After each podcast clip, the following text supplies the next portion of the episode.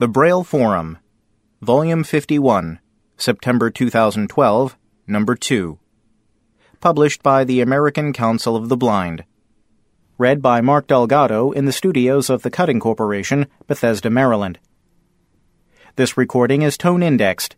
The beginning of each item in the table of contents will be indicated by a beep, audible when your cassette player is in fast forward or rewind. The American Council of the Blind strives to increase the independence, security, equality of opportunity, and to improve quality of life for all blind and visually impaired people. Mitch Pomerantz, President. Melanie Brunson, Executive Director. Sharon Lovering, Editor.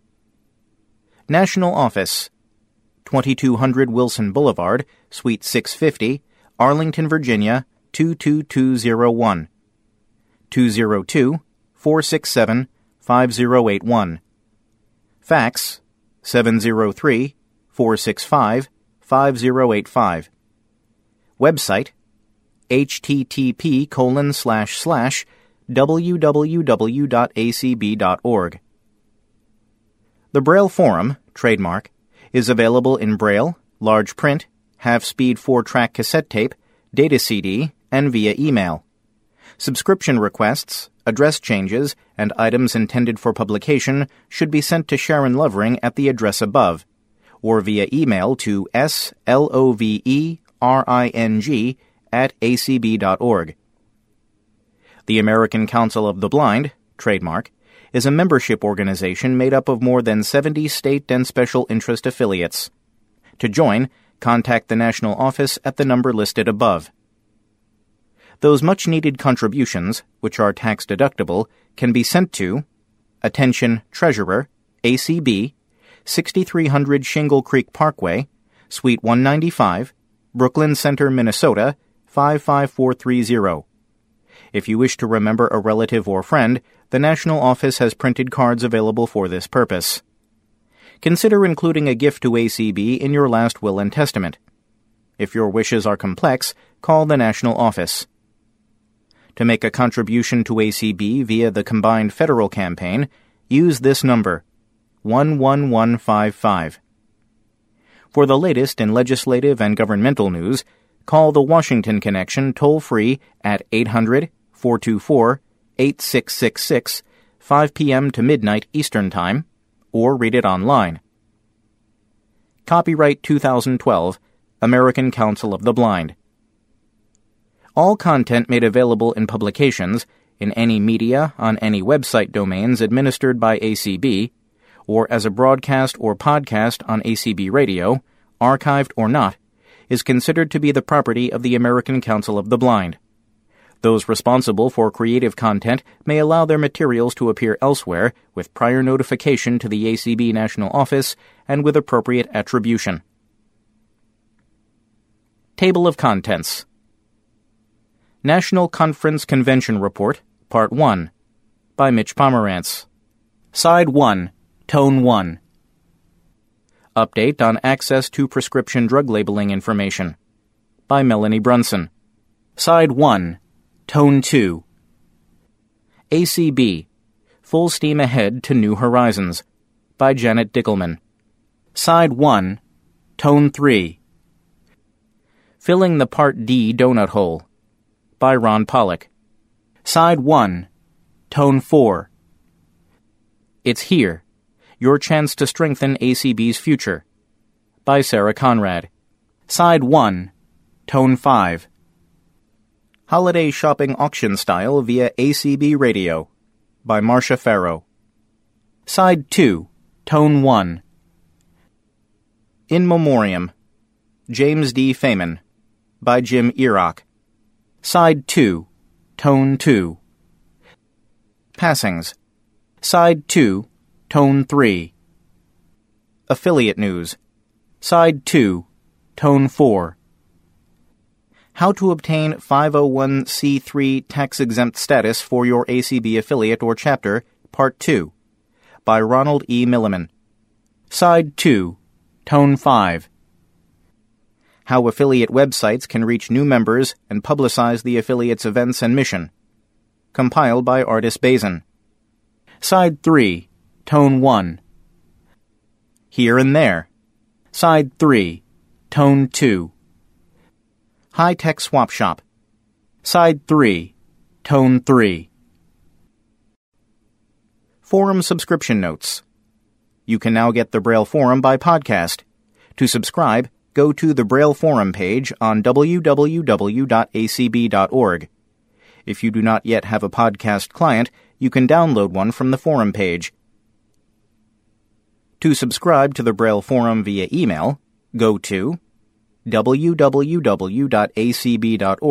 slash mailman slash listinfo slash braille forum hyphen L. Are you moving? Do you want to change your subscription? Contact Sharon Lovering in the ACB National Office, 1 800 424 8666, or via email, slovering at acb.org. Give her the information, and she'll take care of the changes for you. ACB Radio brings old time radio drama to you 24 7 at www.acbradio.org slash trove.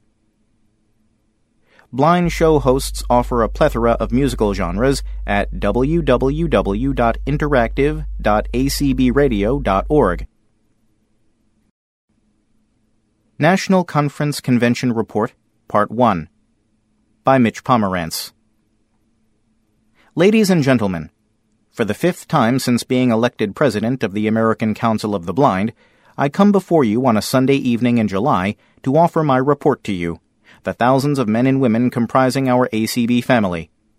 Whether you are attending our 51st annual National Conference and Convention in person, listening throughout the nation and the world on ACB radio, or reading these words in the pages of the Braille Forum, you are a part of our dynamic and democratic organization. I welcome all of you regardless of how my remarks are reaching you and I want to publicly acknowledge that without your support and participation, there would be no American Council of the Blind. With this conference and convention, we conclude the first year of ACB's second half century as a grassroots consumer advocacy organization. Since addressing you a year ago in Reno, Donna and I have lived through interesting times, as the Chinese proverb euphemistically defines the notion of a challenge. When I last came to Louisville in early October for ACB's fall board meeting, I was unaware that I'd somehow contracted a staph infection in my neck, which ultimately led in late October, in the midst of the CCB convention, to my hospitalization for six days. The prayers and support so many of you offered us during that time were sincerely appreciated. I need at this point to personally thank our friends Michael and Peggy Garrett. Michael was ACB's national representative at the CCB convention, and the Garretts were pillars of strength for Donna during that weekend since I insisted she still had a convention to run. Thanks, guys. And of course, I want to publicly recognize and thank Donna for nursing me back to relative health and for putting up with me as a patient for almost four months. I am now recovered or at least as recovered as I'm probably going to be without the disc surgery the doctor wanted to perform almost immediately upon my arrival in the emergency ward. I refused his generous offer. I recovered anyway, so here I stand. ACB has addressed its own interesting times since last we gathered. I'll cover some of them and what we're doing to deal with them over the next several minutes, but first, some well deserved thank yous are in order. As I've stated in previous reports to the membership, the everyday work of ACB is carried out by our small but dedicated professional and administrative staff working in our Minnesota and Virginia offices. Our executive director, Melanie Brunson, controller, Lane Waters, director of advocacy and governmental affairs, Eric Bridges, director of development, Stephen Obremski, even though he works from his home in North Carolina, and Braille Forum editor Sharon Lovering all work tirelessly to make our lives and the lives of blind and visually impaired people everywhere better. And to Barbara in Arlington, Lori and Chi in Brooklyn Center, and our other support staff who keep the wheels turning and the gears oiled, a special acknowledgement and salute for your efforts. On behalf of the ACB membership, I thank you. I also want to recognize and thank the 15 other members of the ACB Board of Directors and the five members of the Board of Publications. I've worked hard to keep the board of directors busy, while Paul Edwards, the BOP chair, has kept that group active as well. In turn, both entities have made sure to keep us honest and on our toes. At the close of this convention, two directors, Billie Jean Keith and David Trott, will conclude their second and final terms, while Ken Stewart will wrap up his third and last term on the BOP. All three have made valuable contributions as members and leaders on their respective boards, and I want to thank them for their service to ACB. Let me also mention the contributions of a former member of the Board of Publications, Janine Stanley, who resigned for personal reasons at the end of 2011. I was sorry to lose Janine's experience on the BOP, but have her commitment that we'll be able to draw upon her expertise as a techie when we need it. Janine's replacement on the BOP is no stranger to veteran ACBers, as he was the editor of the Braille Forum a number of years ago. Nolan Crabb. He has definitely hit the ground running, as they say, assuming the chair of ACB's Web Task Force, which is responsible for updating and managing our website and presence on the Internet under the auspices of the Board of Publications. Speaking of such things, ACB's new web administrator, Annette Carter, joined us in January, right around the same time as Nolan. Annette has considerable experience, most recently managing CCLVI's website. She comes from California, and thanks for Annette's recruitment go to a CCLVI board member and the CCB president. None other than Donna. Fortunately, I didn't have to pay her a recruitment bonus. That could have been really expensive. Let me begin by talking about what started as a serious challenge over this past year, but is about to become a noteworthy success for ACB. As you know, in 2011, ACB commenced working on the problem of the inaccessibility of information on prescription drug labels with the introduction of H.R. 4087, the Accessible Prescription Drug Labeling Promotion Act, by an old friend of ours, Representative Ed Markey of Massachusetts. This lack of access has jeopardized the health and safety of every blind and visually impaired person who takes prescription medication. Mr. Markey understood the seriousness of the problem. Stay tuned for the next installment in the October November issue. Update on access to prescription drug labeling information by Melanie Brunson. I am very pleased to share with you a copy of a press release that was issued by ACB at the end of June. For immediate release, contact Eric Bridges, Director of Advocacy and Governmental Affairs, American Council of the Blind. Phone 202 467 5081. Email ebridges at acb.org. American Council of the Blind lauds U.S. Congress for including accessible prescription drug labeling language in FDA bill that now moves to the President's desk. Arlington, Virginia, June 26, 2012. Blind and visually impaired citizens will gain independent and private access to the information contained on their prescription drug labels as the United States Senate passed S 3187 the Food and Drug Administration Safety and Innovation Act. We are grateful that the House of Representatives and Senate, through the staunch leadership of Representative Ed Markey, Democrat Massachusetts, and Senators Tom Harkin, Democrat Iowa, and Mike Enzi, Republican Wyoming, have passed legislation that will allow for a greater level of privacy and independence for blind and visually impaired Americans of all ages who take prescription medications, said Mitch Pomerantz, president of the American Council of the Blind. More than 21.5 million Americans experience vision loss that renders them unable to read prescription drug labels or other medication information independently. With the incidence of vision loss expected to increase with the rapidly aging American population, the consequences of being unable to read prescription information pose a significant public health challenge. People who are blind or visually impaired can mistakenly consume the wrong medication, the incorrect dose, or an expired drug because they are unable to read the label or to distinguish between medicine containers. Description of the legislation Under S 3187, representatives of the blind and aging communities, along with pharmacies and the U.S. Access Board, will convene a working group. This group will establish best practices for pharmacies to ensure that people who are blind or visually impaired have access to prescription drug labeling. The group's recommendations would provide guidance to pharmacists on actions they can take to ensure that the blind or visually impaired understand the information on their prescription and to enable independent access to that information. The guidelines will provide pharmacies a range of options they can choose to offer consumers. Many of these options are low cost, widely available, and compatible with equipment already in pharmacies.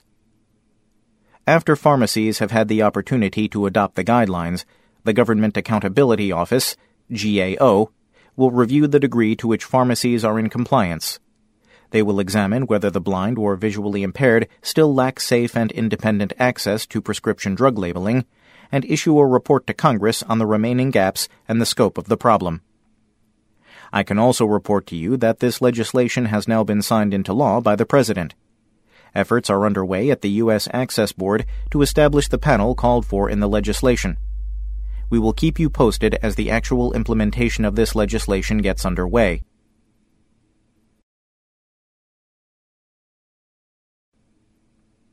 ACB Full Steam Ahead to New Horizons by Janet Dickelman.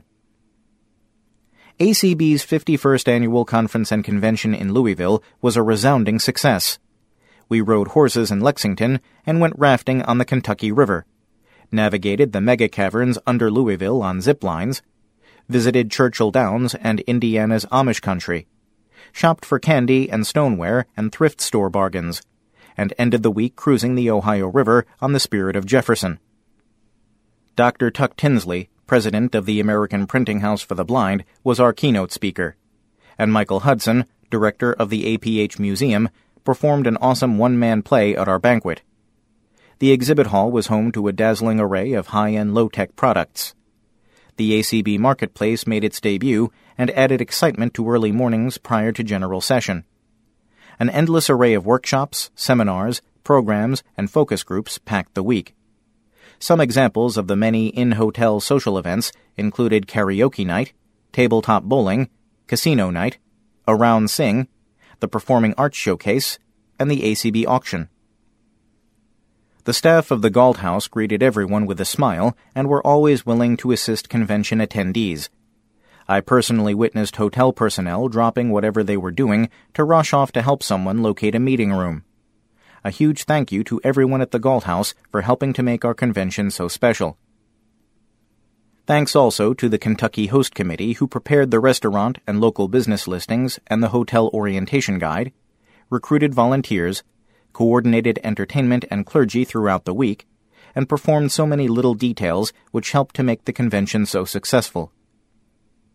Words aren't sufficient to thank Vice Chair Carla Ruschival for sharing her knowledge, her dedication to detail, her willingness to help, her advice, and yes, her occasional corrections. No hospital stays next year, my friend.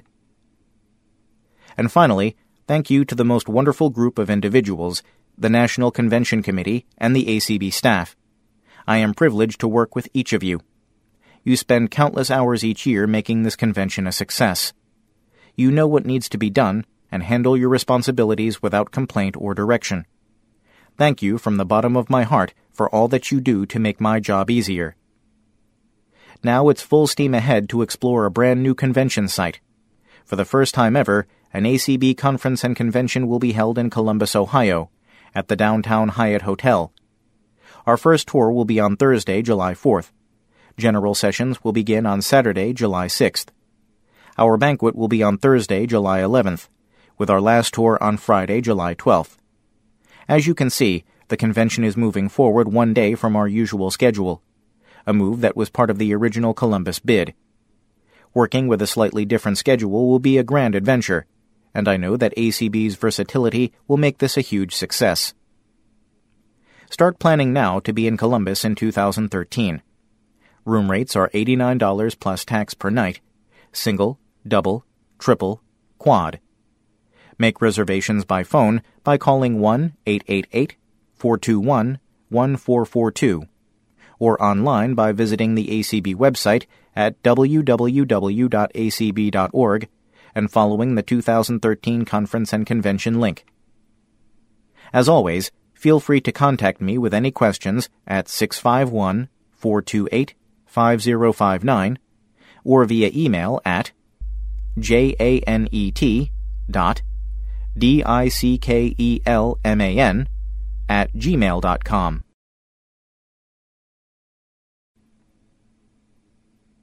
Filling the Part D Donut Hole by Ron Pollack.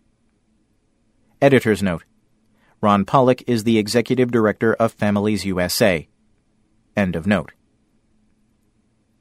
As just about anyone with Medicare Part D prescription drug coverage can tell you, one of the biggest problems with the benefit has been the gap in coverage that's known as the donut hole.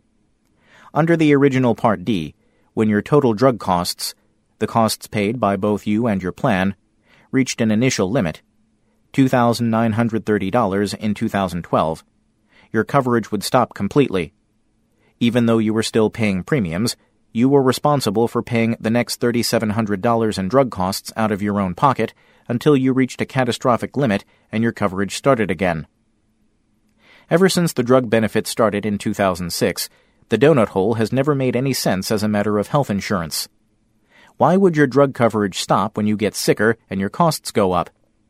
Common sense tells us, and studies confirm, that high drug costs lead people to cut back on their prescription drugs. This is bad for their health, and it's bad for the healthcare system in the long run if their health deteriorates as a result and they end up needing costlier care down the road. Happily, the 2010 healthcare law does something about the donut hole. Under the law, the donut hole gradually shrinks each year until it disappears completely by 2020.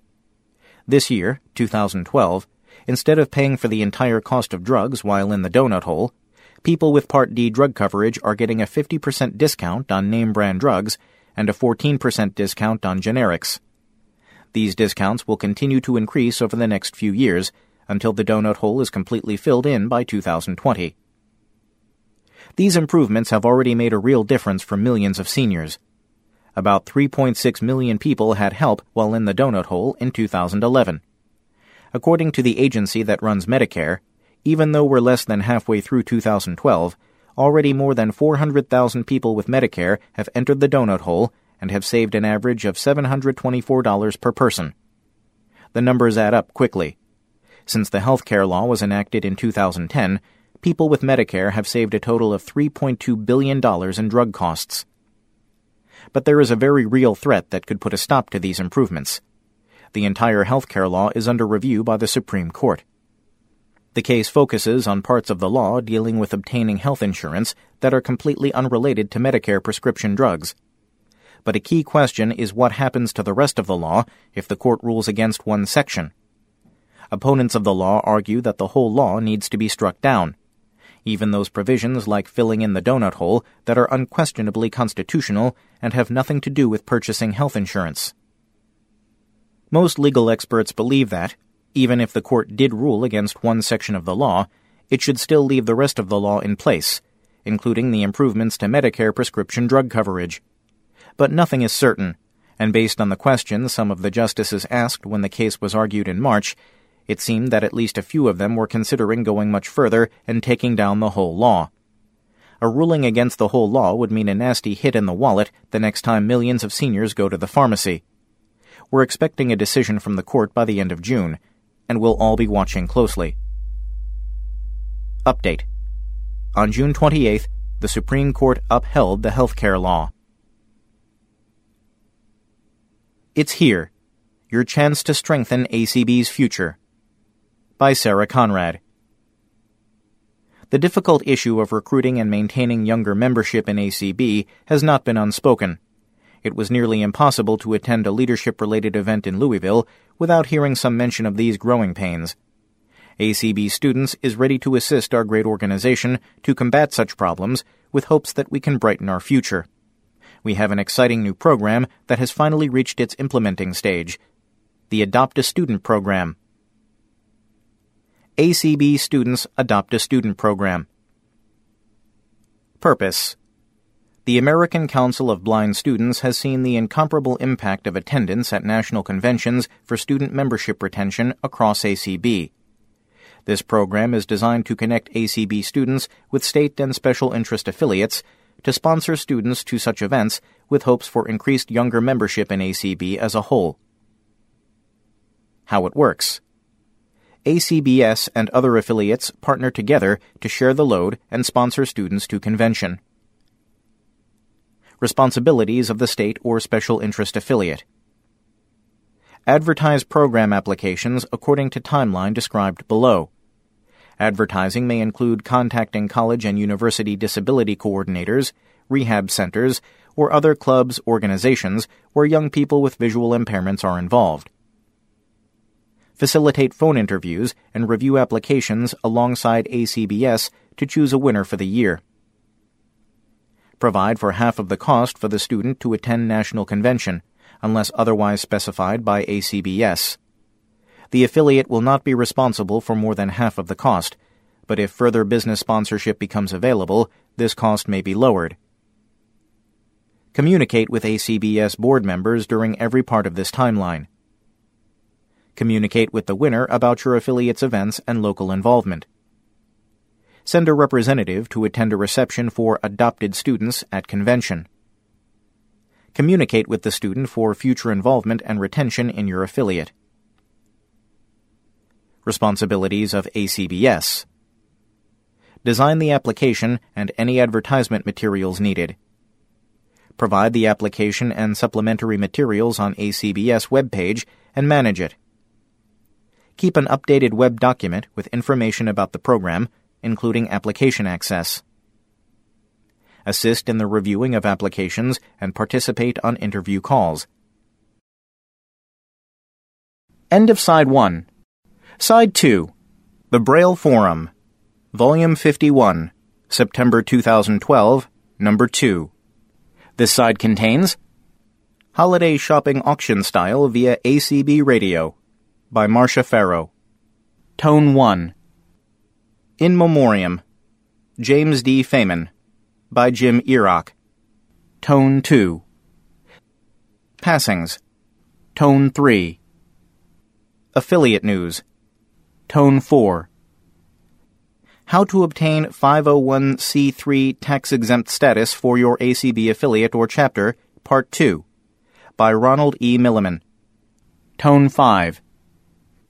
Continuing with It's Here Your Chance to Strengthen ACB's Future, by Sarah Conrad. Provide for half of the cost needed for the student to attend convention unless sponsorship lowers this cost. Organize all travel and stipend plans for the student.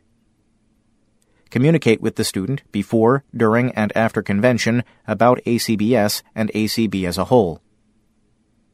Plan and run a reception for adopted students at convention. Communicate with affiliates every step of the process. The student's expectations students will have six nights paid stay with double occupancy, two adopted students per room. Students will receive funds for food expenses and all flights travel necessary. Students are expected to attend all ACB students' events and fundraisers at convention. Attend all events specified by their state special interest affiliate. Attend ACB's general session at least twice sitting at least once with ACBS and at least once with their state special interest affiliate. Write a brief article for the Student Advocate and their other affiliates' newsletter, if affiliate desires, about their convention experience. Attend two meetings with their state special interest affiliate after convention. Subscribe to the ACBS email list and join one committee for the following year. Timeline October 1st, 2012. Affiliate commitments needed. December 1st, 2012. Applications available. February 1st, 2013. Applications due and reviewing begins. March 1st, 2013. Interviews begin. May 1st, 2013. Decisions announced. Travel and stipend plans begin. This program is one you don't want to miss. While we understand that all affiliates struggle with budgeting, student involvement is something worth the number crunching. In addition to participating in this program, here are some ideas to boost your student membership. 1. State affiliates contact local college disability coordinators and vocational rehab counselors to provide information about your affiliate and ACBS. 2. Invite an ACBS board member to attend your state conventions, leading events and seminars about student life and membership. 3. If you feed them, they will come. 4. Advertise involvement within ACBS committees to students you know. Our committees are membership, convention, fundraising, and networking. Contact Min Ha at firstvicepresident.acbstudents at gmail.com. 5. If you have students in your affiliates, it's crucial to let ACBS know so we can help them establish student relationships too. It's all about networking and intentional connections. 6. If your affiliate had a scholarship winner attend the conference in Louisville, keep in contact with them. 7. Perhaps most importantly, find room in your budget to adopt a student so we can keep younger members hooked within our great organization. Questions? Contact Sarah Conrad at president.acbstudents at gmail.com. holiday shopping auction style via ACB Radio. Our ACB radio staff and auction committee have teamed up to bring you a wonderful shopping experience and the perfect opportunity to support ACB Radio. The live radio auction will be held in early December, and you will be able to phone in your bids. Lane Waters and his very capable staff will handle all of the financial transactions as they do for the auction held during convention. Credit cards are welcome we have already received donations of collectible Holiday Barbie and New Year's Eve Barbie, along with other collectible Barbies for that little, or not so little, girl in your life. We have commitments of food items from ACB candy and cookie makers. These homemade delicacies will be freshly made and shipped to you in time for your holiday gatherings. If you would like to make a contribution to the holiday auction, please contact Cindy Van Winkle and let her know what you're donating. Her email is cindy dot vw at gmail.com, and her phone number is 360 689 0827. You may also ship items to the ACB Minnesota office, 6300 Shingle Creek Parkway, Suite 195, Brooklyn Center, Minnesota 55430. More details will be published in the October November issue once everything is finalized.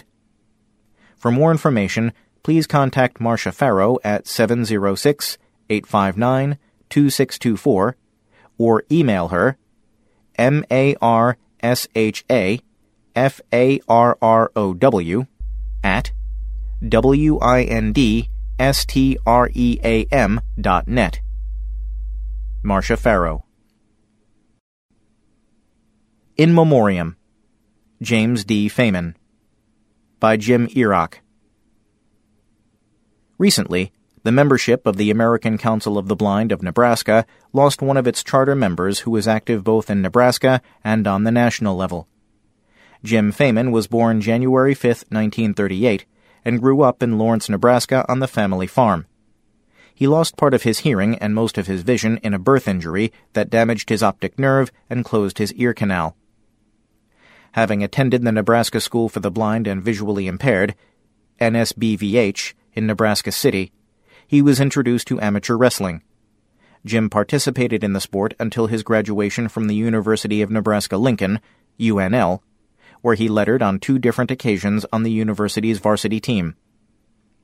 Graduating with a bachelor's in education, Jim went on for a master's in history. But after his student teaching, he decided that another career path was necessary.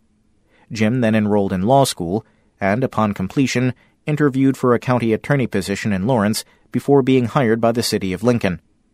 He always practiced civil law and defended claims against the city. In addition, Jim handled workers' compensation and often would argue appeals before the Nebraska Supreme Court. We should point out here that few people are aware that Jim fell through an open manhole in Lincoln and was injured with a stress fracture to his leg. He could have sued the city and never worked a day after the accident, but that wasn't his style. And following 40 years of employment, on May 31, 2007, at a retirement celebration outside the Lincoln mayor's office, he was presented with a Braille proclamation recognizing his years of service. Jim's involvement in the American Council of the Blind of Nebraska was invaluable. Having helped organize the affiliate in the 1970s with founder Betty Hoffman, he helped compose the state constitution as well as provided guidance on chapter constitutions as local chapters began to affiliate. He also helped name our ACBN newsletter the Not So Frequent newsletter because of the frequency, or lack thereof, with which it was published. And until his passing June 25th, he served as legislative chair of our annual Senators' Luncheon, as well as our registered agent with the Secretary of State's office. Jim held many offices statewide, as well as in the Lincoln chapter. He was an important member of Lincoln's Give a Lift Cab Subsidy Program Committee. Also, Jim faithfully attended chapter meetings and state conventions and offered sound advice on the subject matter being discussed. Nationally, Jim attended many conventions and was a member of the American Association of Visually Impaired Attorneys. For many years, he served as delegate, alternate delegate, and nominating committee representative as he was the only one from Nebraska in attendance. A story is often told of an incident involving Jim, the Alaskan delegation, and smoked salmon. According to longtime friend Bill Arrester, it smelled so good that Jim, a delegate from California, and he feasted on the delicious morsels. The problem developed that others wanted to get a share, so Jim and I were expelled from the party, Bill said. I thought it was unfair, but we yielded to the demand and the house. When Bill married Mary Susan, Jim agreed to go to Delaware to serve as best man. It nearly resulted in a hospital visit because he was run smack into the wall near the front of the church. Jim, however, took it in stride. Then, when the minister asked for the ring, he couldn't find it. While the minister wasn't too concerned, Jim was. Thankfully, the ring was eventually found. Jim met his wife Bonnie in 1972 through a mutual involvement with the Nebraska Democratic Party. They dated for several years, beginning in 1993, married, and had recently celebrated their 15th anniversary. Jim was co founder of the League of Human Dignity in Lincoln, a member of St. John's Catholic Church, Knights of Columbus Council 833, Fourth Degree, Optimist Club of Lincoln, Nebraska Bar Association, Lincoln Bar Association, and the Nebraska Alumni Association. Because Jim donated his body to the Creighton University School of Medicine in Omaha, a memorial service was held July 21st at St. John's Catholic Church and was well attended. In lieu of flowers, Jim designated memorials to St. John's Catholic School Endowment Fund, Pink Sisters of Lincoln, UNL College of Law Scholarship Fund, or Leader Dog School for the Blind, Rochester, Michigan. Like Josephine Jennett and Rich Iraq, who also passed this year, Jim will be missed, but I have no doubt that he is in heaven. Thanks, Jim, for your valuable contributions of time and talent that contributed greatly to the success of the American Council of the Blind of Nebraska. Passings we honor here members, friends, and supporters of the American Council of the Blind who have impacted our lives in many wonderful ways. If you would like to submit a notice for this column, please include as much of the following information as possible. Name First, last, maiden if appropriate. City of residence, upon passing.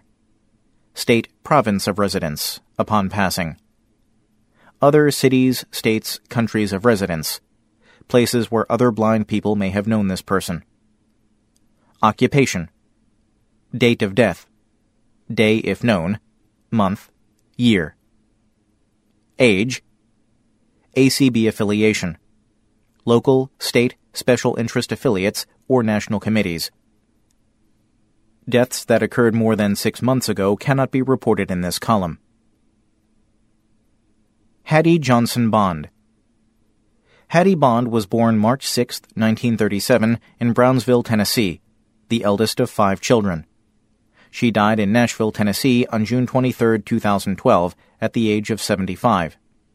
Her funeral took place at the Mount Olive Missionary Baptist Church in Nashville on June 27th. She served on many church committees and was a member of the choir, taught Sunday school, and was also a deaconess. Living relatives include her daughter, Delois Bond of Nashville, her mother, Nettie Matthews of Detroit, her sister, Shirley Lovelace of Detroit, and several others. She was preceded in death by her husband Albert, who died last year. They were married for 58 years. Hattie received a Bachelor of Science and a Master of Arts from Tennessee State University and worked as a librarian in the Nashville public school system until she lost most of her vision due to complications of diabetes in the early 80s. Hattie was active in many organizations, including the Sigma Gamma Rho sorority, the Middle Tennessee Council of the Blind, and the Tennessee Council of the Blind, and the Eclipse chapter of the Order of the Eastern Star. After the loss of her vision, she became the director of Second Sight, a support group for people who became visually impaired later in life.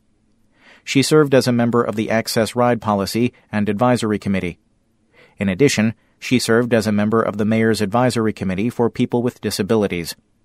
In addition, she served on the board of the Center for Independent Living of Tennessee.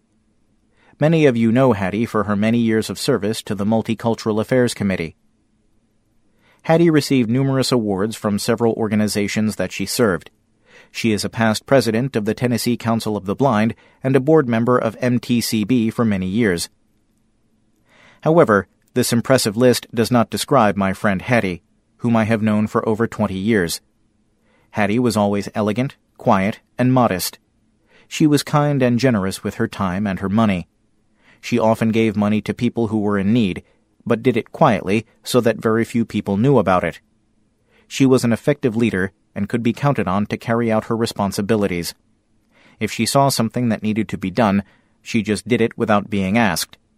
She was a wonderful cook and often provided meals for board meetings. There were many times that she advised me when I asked her how to solve minor problems on committees. She was very supportive during hard times, a good listener, and I knew that I could tell her anything in confidence she will be missed by many friends and the members of several organizations, and it will probably take two people to do the work she did. Carol Francisco. Dennis Mejia. Dennis Mejia, 78, of Highland, Illinois, died May 30th at St. Elizabeth's Hospital in Belleville. There were no services. Meredith Funeral Home of Highland was in charge of arrangements. Dennis was born August 26, 1933, to Benjamin and Gertrude Deck Mejia in Franklin, Ohio. He retired after 32 years of service with business enterprise programs for the blind and served on numerous boards and committees. Most recently, for the last 17 years, he served on the Silver Lake Rest Area vending services as a manager and service provider. Dennis was an avid Chicago Cubs baseball fan. He was also a ham radio operator from the age of 13. He loved big band music and hosted two radio shows devoted to it, the first at WONC at North Central College, the second at WGSB in St. Charles, Geneva, Illinois. He is survived by a son, Paul, Kathy Mejia of Naperville, and a granddaughter, Michelle. He was preceded in death by his parents, his wife, Marie Kellier Mejia, and a brother, James. Memorials may be made to American Council of the Blind, 2200 Wilson Boulevard, Suite 650, Arlington, Virginia 22201, or to the Courage Center Handiham System, 3915 Golden Valley Road, Golden Valley, Minnesota 55422. Affiliate News Illinois Convention in Springfield Please mark your calendars and join us for the Illinois Council of the Blind's annual convention, October 5th to 7th in Springfield, Illinois. We will have a number of fun and educational programs and workshops, plus the most important aspect of a state convention, the chance to gather with many great friends, old and new. To learn more about our convention, visit www.icbonline.org and click or press enter on the ICB annual convention link when you get there. The direct link to the convention page is www.icbonline.org slash question mark page underscore ID equal sign 93. Save those dates, and we hope to see many of you in early October in Springfield. ACB Families 2012 At the 2011 ACB Conference and Convention in Reno, the Council of Families with Visual Impairments moved on to the convention stage with an audible darts activity and a family's breakfast. CFVI literally took the stage at the 2012 conference and convention as President Deanna Scoggins accepted a new charter for the affiliate, officially changing the name to ACB Families. The 2012 ACB Families lineup of programs expanded from two to seven. In addition to our Wednesday morning breakfast and our Monday evening tabletop bowling contest, co sponsored with the ACB Recreation Zone, five workshops with intriguing titles such as The Power of Your Picture, Symbols and Smiles, and ImageWorks gave convention attendees a chance to obtain tips on body language, clothing styles, effective use of color, and other image enhancing areas. Lynn Cooper, founder of the Mirrors Project, president of Lynn Cooper and Associates, and longtime friend of ACB, conducted the workshops and we thank her for her enthusiasm and willingness to share her expertise with us. As we look ahead to the coming year, we see more good things on the horizon for ACB families. A revised families email discussion list, a families planning list, meetings, perhaps via conference call, and more great programming at the 2013 ACB Conference and Convention in Columbus. All this and more are yet to come this next year make sure you are part of the ACB family's excitement. Join our discussion list by sending a blank message to families-subscribe at acb.org or visit the email list page on the ACB website and subscribe from the Families List link. Please note that the old CFVI list will be discontinued soon, and everyone on that list will need to sign up again for the new Families List. ACB Families dues are just $8 a year, and membership is open to all. Current ACB members and families who have never participated in ACB before are all encouraged to become part of our newly energized special interest affiliate. Join now, and your dues are good through 2013. To join ACB families, mail dues to ACB Families, Adam Ruschival, Treasurer, 148 Vernon Avenue, Louisville, Kentucky, 40206. Carla Ruschival. How to obtain 501c3 tax exempt status for your ACB affiliate or chapter, Part 2. By Ronald E. Milliman. There are two steps involved in obtaining your 501c3 tax exempt status. First, you must become incorporated as a nonprofit organization in your state. This was described in Part 1, The Braille Forum, June 2012. Then you need to apply for 501c3 status to the IRS. Here's how. What is a 501c3 tax exempt organization? Definition Corporations that are organized and operate exclusively for charitable, educational, or religious purposes, no substantial part of whose activities are lobbying or trying to influence legislation, and which do not endorse political candidates, and no part of whose income inures to the benefit of its members, directors, or others, except as compensation for services actually performed. To meet this test, specific language must be included in the Articles of Incorporation stating that 1. The organization is organized and operated exclusively for specified charitable purposes. 2. None of its earnings or assets can be distributed to officers, directors, or other private individuals, although payment of reasonable compensation for services is permitted. And three, if it dissolves, the organization's assets are to be transferred to another charitable organization.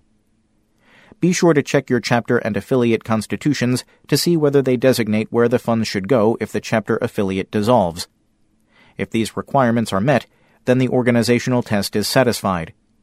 The proper wording for these paragraphs can be found in IRS Publication 557.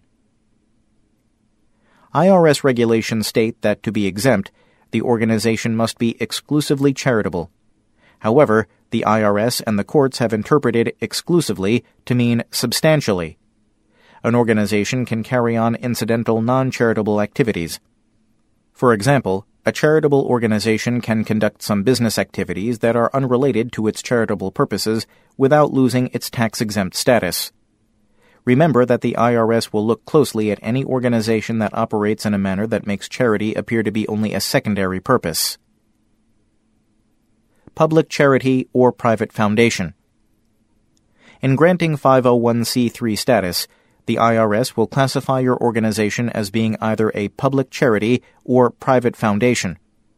The choice is made by the IRS, not the organization, based on the sources of the organization's support. A public charity is a publicly supported organization that is a 501c3 organization that meets the one third public support test. It receives at least one third of its support from public sources, such as small contributions, government grants, or from other public charities, and does not receive much income from investments. If an organization qualifies, it will not be subject to the restrictions applicable to private foundations a private foundation receives the bulk of its income from private contributions, e.g., a large corporation, and or from its investments. Private foundations have more restrictions on their activities. When you fill out the application for tax exempt status, you need to show that your sources of income will be from relatively small public donations, public fundraisers, and government and foundation grants. Being recognized as a 501c3 tax exempt nonprofit charity is considered the most desirable for ACB affiliates and chapters because of the goodies that come with it. Contributions to a 501c3 entity are tax deductible for the donor, and only 501c3 organizations qualify for foundation grants. Filing for your 501c3 tax exempt status. The first step is to obtain and complete IRS forms, IRS Package 1023, Application for Recognition of Exemption, and IRS Form 818, User Fee for Exempt Organization Determination Letter Request. I also recommend that you obtain IRS Publication 557, Exempt Status for Your Organization. To request the forms, call the IRS toll free at 1 800 829 3676. Allow at least two weeks for delivery. You can also download everything from the IRS website www.irs.ustreas.gov slash formspubs slash index.html. End of Side 2. Side 3. The Braille Forum. Volume 51. September 2012 Number 2. This side contains how affiliate websites can reach new members and publicize the affiliate's events and mission. Compiled by Ardis Bazyn. Tone 1. Here and There. Tone 2. High Tech Swap Shop. Tone 3. Continuing with How to obtain 501c3 tax exempt status for your ACB affiliate or chapter Part 2 by Ronald E. Milliman. Part 4 of Form 1023 asks you to describe in detail your organization's past, present, and future activities. An attachment to Form 1023 will always be needed. This question, along with your articles of incorporation, will determine whether your organization qualifies for exemption. Suggestions for your narrative. Focus your narrative on achieving your organization's tax exempt purposes. If your activities are to be focused on helping blind and low vision people, providing scholarships, grants, etc., then that's what your narrative should include. You need to avoid booby traps. Don't brag about how you plan to go down to City Hall and demand better code enforcement. This could easily be interpreted by the IRS to be lobbying. Nor should you write about the benefits that your members will enjoy the activities of charitable organizations must benefit the entire community. If only the membership were to benefit, the IRS would interpret the activity as private inurement, which would automatically disqualify the corporation for 501c3 status. Checklist Near the end of Form 1023, there is a checklist. Assemble your packet for submission following the order of the documents outlined in that checklist. It gives instructions on where to send the application and how to handle the filing fee. You should also write a short cover letter to be signed by the president of your affiliate or chapter, explaining that you are applying for tax exempt status and that your application is attached. You should include the following statement. The attached bylaws are a true and correct copy of the bylaws that are currently in effect. The forms are long. You will need to stay organized. You may want to seek the assistance of an attorney to help with the completion of the forms, especially if you've done the articles of incorporation and bylaws without legal help. Be sure to include any materials such as bylaws, mission statements, and philosophies. There is also a filing fee that must accompany your Form 1023. The fee changes from time to time. Be sure you are sending the correct amount. What to expect from the IRS. After submitting the application, you can expect a letter from the IRS in about eight weeks. The letter will acknowledge the receipt of your application. The letter may ask you for more information. Answer all questions truthfully and in full, and submit the answers to the IRS by the deadlines included in the letter. The letter will also give you the name and telephone number of your contact person at the IRS. Call this person and find out exactly what they want to know and what you need to provide to be acceptable to the IRS. Once you have all of the IRS questions answered, the IRS will send you a determination letter. Save this letter. It is very important. Not only does it give you critical information about compliance and staying out of trouble with the IRS, but your potential funding sources will usually ask you for a copy of it. Once your application is approved, you must follow IRS reporting rules, such as making certain your affiliates or chapters records are open to the public and filing annual tax form 990 with the IRS. If your organization fails to file this annual IRS form for five consecutive years, it risks losing its 501c3 status. Conclusion If you are going to conduct fundraisers of any kind, it is important that your affiliate or chapter have its 501c3 tax exempt status from the IRS. This will allow people who support your organization to deduct their donations from their federal taxes you can and should clearly display your 501c3 tax exempt status on your website and in all of your brochures and other materials. How affiliate websites can reach new members and publicize the affiliate's events and mission. Compiled by Ardis Bazyn. On July 12th, the ACB Membership and Public Relations Committees held a seminar how affiliate websites can reach new members and publicize the affiliate's events and mission.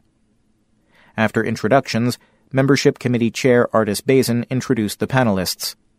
Becky Barnes from Guide Dog Users Incorporated, Steve Dresser from Bay State Council of the Blind, and Ardis Bazyn from California Council of the Blind. They explained what links were available on their sites that would entice or assist members and potential members all listed chapters affiliates of their organization. GDUI also had links to chapter websites. Becky said the individual chapter websites encouraged visitors to join the individual chapter rather than the affiliate at large. Examples of good content and links on these websites were links to important legislation or regulations of interest to visitors, informational brochures, convention announcements, programs, and audio content, past newsletters, subscription links to email discussion groups and social networking, and contact information for chapters, board members, and committee members. Ron Milliman, chair of the Public Relations Committee, conducted the second panel How Affiliates Can Use Websites to Publicize Their Mission, Events, and Fundraising. He introduced the panelists Ann Chiappetta from Guide Dog Users Incorporated, Galen Floy from Washington State, and Denny Huff from the Missouri Council of the Blind. First, website awards were given. See Ronald Milliman's article in an upcoming issue. Ann talked about GDUI's multimedia strategy, email lists and e-blasts, social media, and the website, with coordinated efforts. Missouri had a sighted person help them revamp their website to make it visually appealing, which included putting the mission statement up front. Denny suggested sharing the website link on each email list you have. Missouri also has website links for each chapter, as well as links to all types of resources of interest to blind people. Convention streams and conference calls are recorded and placed on the website. PSAs include website information. Galen said that evaluating your website is very important. Check to see how many visitors checked out the website. The number of hits will let you know if more than just members are checking your site. Attention getting words on the links will get folks to read them. Personal stories should be included on your site to encourage those losing their sight. GDUI has a publication committee with three writers who know the issues and post the information. Photos are tagged appropriately so they are both visual and accessible. The affiliate needs to know what type of content it wants and needs everyone to work together to keep the site updated.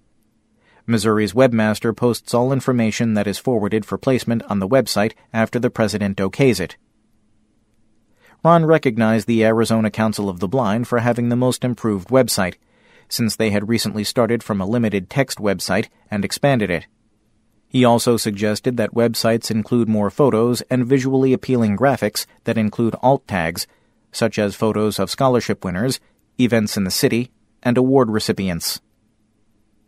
The winner of the Affiliate Growth Award was the Nevada Council of the Blind. Their consistent networking with local groups throughout the state led to them having the highest percent of growth and the highest number of new members. We congratulate them for their persistence. Thanks to each affiliate who sent at least one representative to attend the seminar.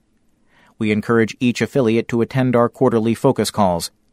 If your affiliate does not have someone on the membership email list, please let Ardis Bazyn know who you'd like added. Send an email to a b a z y n at bazyn bazyncommunications.com and include your affiliate name, the name of the membership representative or representatives you'd like added, and the email address or addresses. Here and there.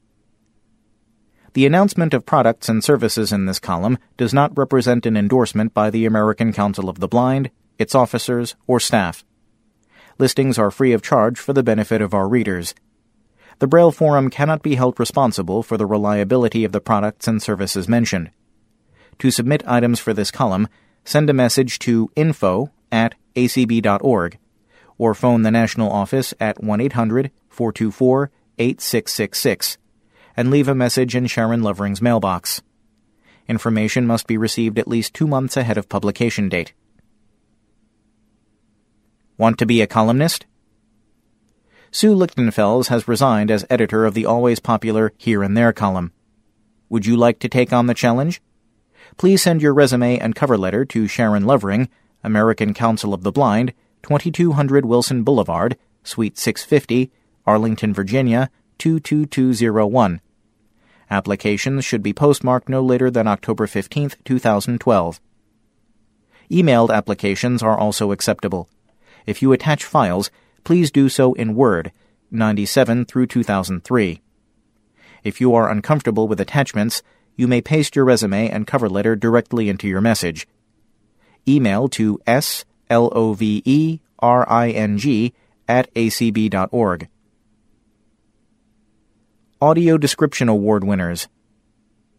The American Council of the Blind, ACB, proudly announces the 2012 Achievement Awards in Audio Description an initiative of the Council's Audio Description Project, ADP. In conjunction with ACB's 51st Annual Conference and Convention in Louisville, Kentucky, the Audio Description Awards were presented at a plenary session attended by over 1,500 ACB members. The awards included Achievement in Audio Description, Media, Described and Captioned Media Program, Spartanburg, South Carolina. Achievement in Audio Description, Performing Arts. Kentucky Center for the Performing Arts, Louisville, Kentucky.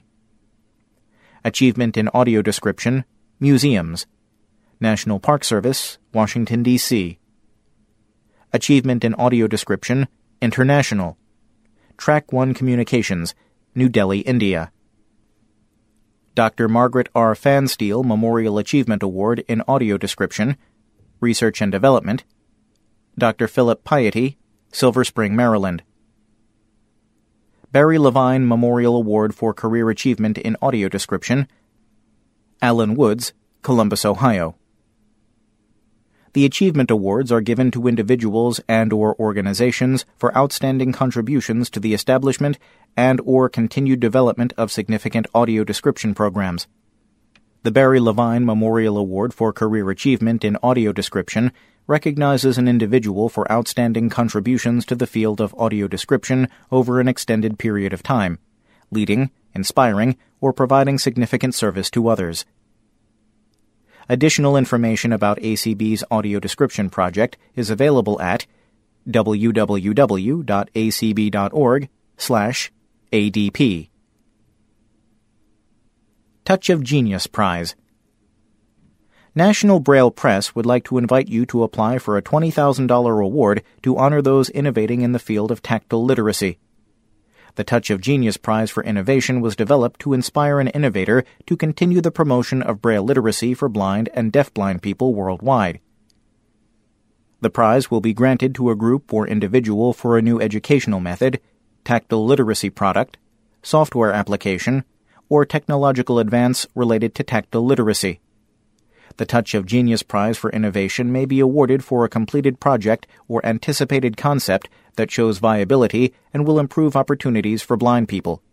Projects such as the 2011 co-awardees, Christine Short's Feel the Beat, Braille Music Curriculum, which uses the soprano recorder to teach the Braille music code to blind students, and Ashok Sapray's Tactile AccuDraw graphics set, which is a low-cost, multifunctional manual device for producing rich graphics and embossing Braille notes.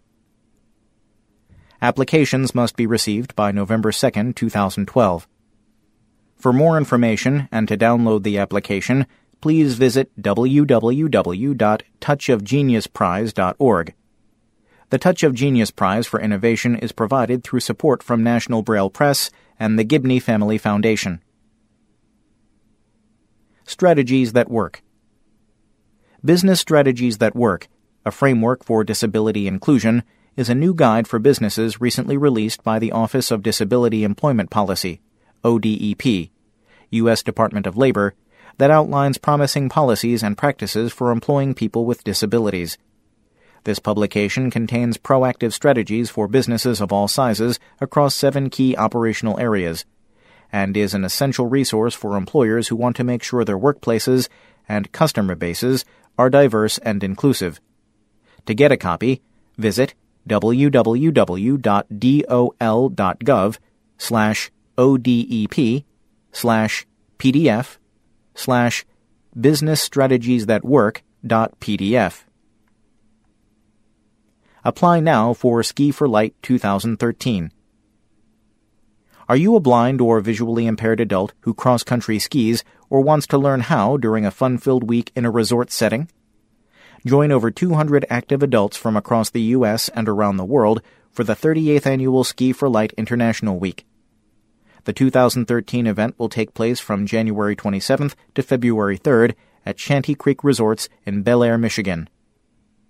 Located 45 minutes from the Traverse City Airport, Shanty Creek Resorts is a 4,500 acre complex containing three housing and entertainment villages, both cross country and downhill ski trails, a tubing hill, several swimming pools and hot tubs, a fitness center and spa, and much more. Ski for Light attracts cross country skiers from beginners to advanced. You will be paired with a sighted instructor guide who will assist with skills and technique while describing the countryside and enjoying the trails with you. Free rental of skis, boots, and poles will be provided to first time participants, and partial stipends based on financial need are available. For more information, visit the SFL website, www.sfl.org. The first 100 applicants who select the early admission option are eligible for acceptance within two weeks of your submission. All applications are due November 1, 2012. If you have any questions, please contact Bob Hart B O B M H A R T T at gmail.com or call 703 845 3436 during the evenings and on weekends. Fall Science Sense Tours. The American Museum of Natural History offers a variety of science sense tours for visitors who are blind or partially sighted. This fall's offerings include the following Saturday, September 22nd, 10 a.m. Dinosaurs. Join our guides on a paleontological adventure through the Koch Dinosaur Wing. Thursday, October 18th, 2:30 p.m. Mexico and Central America. Explore the cultures of the Olmec, Aztec, and Maya. Discover their beliefs, gods, and myths in the Hall of Mexico and Central America. Science Sense tours are available to individuals or groups. Space is limited and advance registration is required. Programs may be subject to change. For more information or to register for a tour, please call 212 313 7565 or email accessibility at amnh.org. Talking Clocks The iTalk Reminder Clock is now available. These clocks are completely hands free. You ask the clock to speak the time, date, alarm setting, snooze, alarm off, and it has a digital voice recording for reminders that can be set like an alarm. With the exception of the one time setting of the date, you never have to touch the clock again. Everything else is voice controlled. The time is displayed in 2 inch high LED bright digital numbers. For more information, contact Larry Gottlieb at 818 602 8675. High Tech Swap Shop. For sale Aladdin Rainbow CCTV. Asking $800. Contact Wesley Scholl at 605 342 5548. For sale Mac Mini. Includes Lion OS with latest updates, 14 meg memory, Apple USB keyboard with keypad, Apple wireless Magic Mouse, LaCie Starck 500 GB USB external drive, all cables and instructions. Asking $450. For details, contact Bill at 719 547 1611 or email 052338 at comcast.net. For sale. Braille machine in very good condition. Asking $375, shipping included. USB Internet Radio, brand new. Works with Windows XP and Windows 7. Asking $50. Toshiba laptop with 15.6 inch widescreen, 750 gig hard drive, 3 gigs RAM, Windows XP Professional Edition, JAWS, and ZoomText. Also comes with Microsoft Office and Miro. Asking $750. Call Jose Medina at 626 310 3132. For sale. Optelec Clearview Plus, about 5 years old. Has TV monitor and all cables. Goes up to 50x magnification and has three different modes asking $1,000 or best offer. Contact Reggie at 775 673 6869. For sale 19 inch flat screen Optelec Clearview CCTV in excellent condition. Used less than a month. Has 16 color contrast options. Asking $1,800 or best offer. Contact Wakila Aliyah at 310 866 8268 for sale. PAC Mate QX400 with QWERTY keyboard, hardly used. Includes charging cord, original software, padded carrying case, and wireless LAN compact flash card. Asking $250 or best offer. Call Amy at 574 361 9897 or T H E A S C A T at yahoo.com. For sale. Braille Plus Note Taker by APH. Rarely used, in good condition. Asking $1,000. APH Refreshabraille 18 cell Braille display. In good condition. Asking $1,000. Epson document scanner with automatic document feeder. Asking $200. Call Josh Kennedy at 717 350 8939 or send a brailled letter to Josh Kennedy, 201 West Broad Street, Williamstown, Pennsylvania, 17098. ACB Officers. President. Mitch Pomerantz. Final term 2013 1115 Cordova Street, number 402, Pasadena, California 91106. First Vice President. Kim Charlson. Final term 2013 57 Grandview Avenue, Watertown, Massachusetts 02472. Second Vice President. Brenda Dillon. Final term 2013 313 Overridge Cove, Hermitage, Tennessee 37076. Secretary.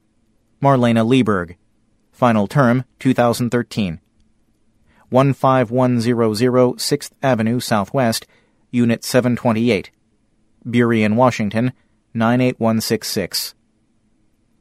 Treasurer Carla Ruschival First term 2013 148 Vernon Avenue, Louisville, Kentucky 40206. Immediate past president Christopher Gray 5568 Waterman Boulevard, Unit 2W, St. Louis, Missouri 63112. ACB Board of Directors Ray Campbell, Glen Ellyn, Illinois. Final term 2014. Burl Colley, Lacey, Washington. Final term 2016. Sarah Conrad, Stevensville, Michigan. First term 2016. Janet Dickelman, St. Paul, Minnesota. First term, 2014. Michael Garrett, Missouri City, Texas. Final term, 2016. George Holliday, Philadelphia, Pennsylvania. First term, 2014. John McCann, Falls Church, Virginia. First term, 2016. Alan Peterson, Horace, North Dakota. First term, 2014. Dan Spoon, Orlando, Florida. First term, 2016. Jeff Thom, Sacramento, California. Final term, 2014. Ex officio, Paul Edwards, Miami, Florida. ACB Board of Publications. Paul Edwards, Chairman, Miami, Florida. Final term, 2013. Denise Colley, Lacey, Washington. First term, 2014. Nolan Crabb, Hilliard, Ohio. First term, 2013. Marcia Dresser, Reading, Massachusetts. Final term, 2014. Judy Jackson, Austin, Texas. Final term, 2014. Ex officios Ron Milliman, Bowling Green, Kentucky. Bob Hachey, Waltham, Massachusetts. End of side 3.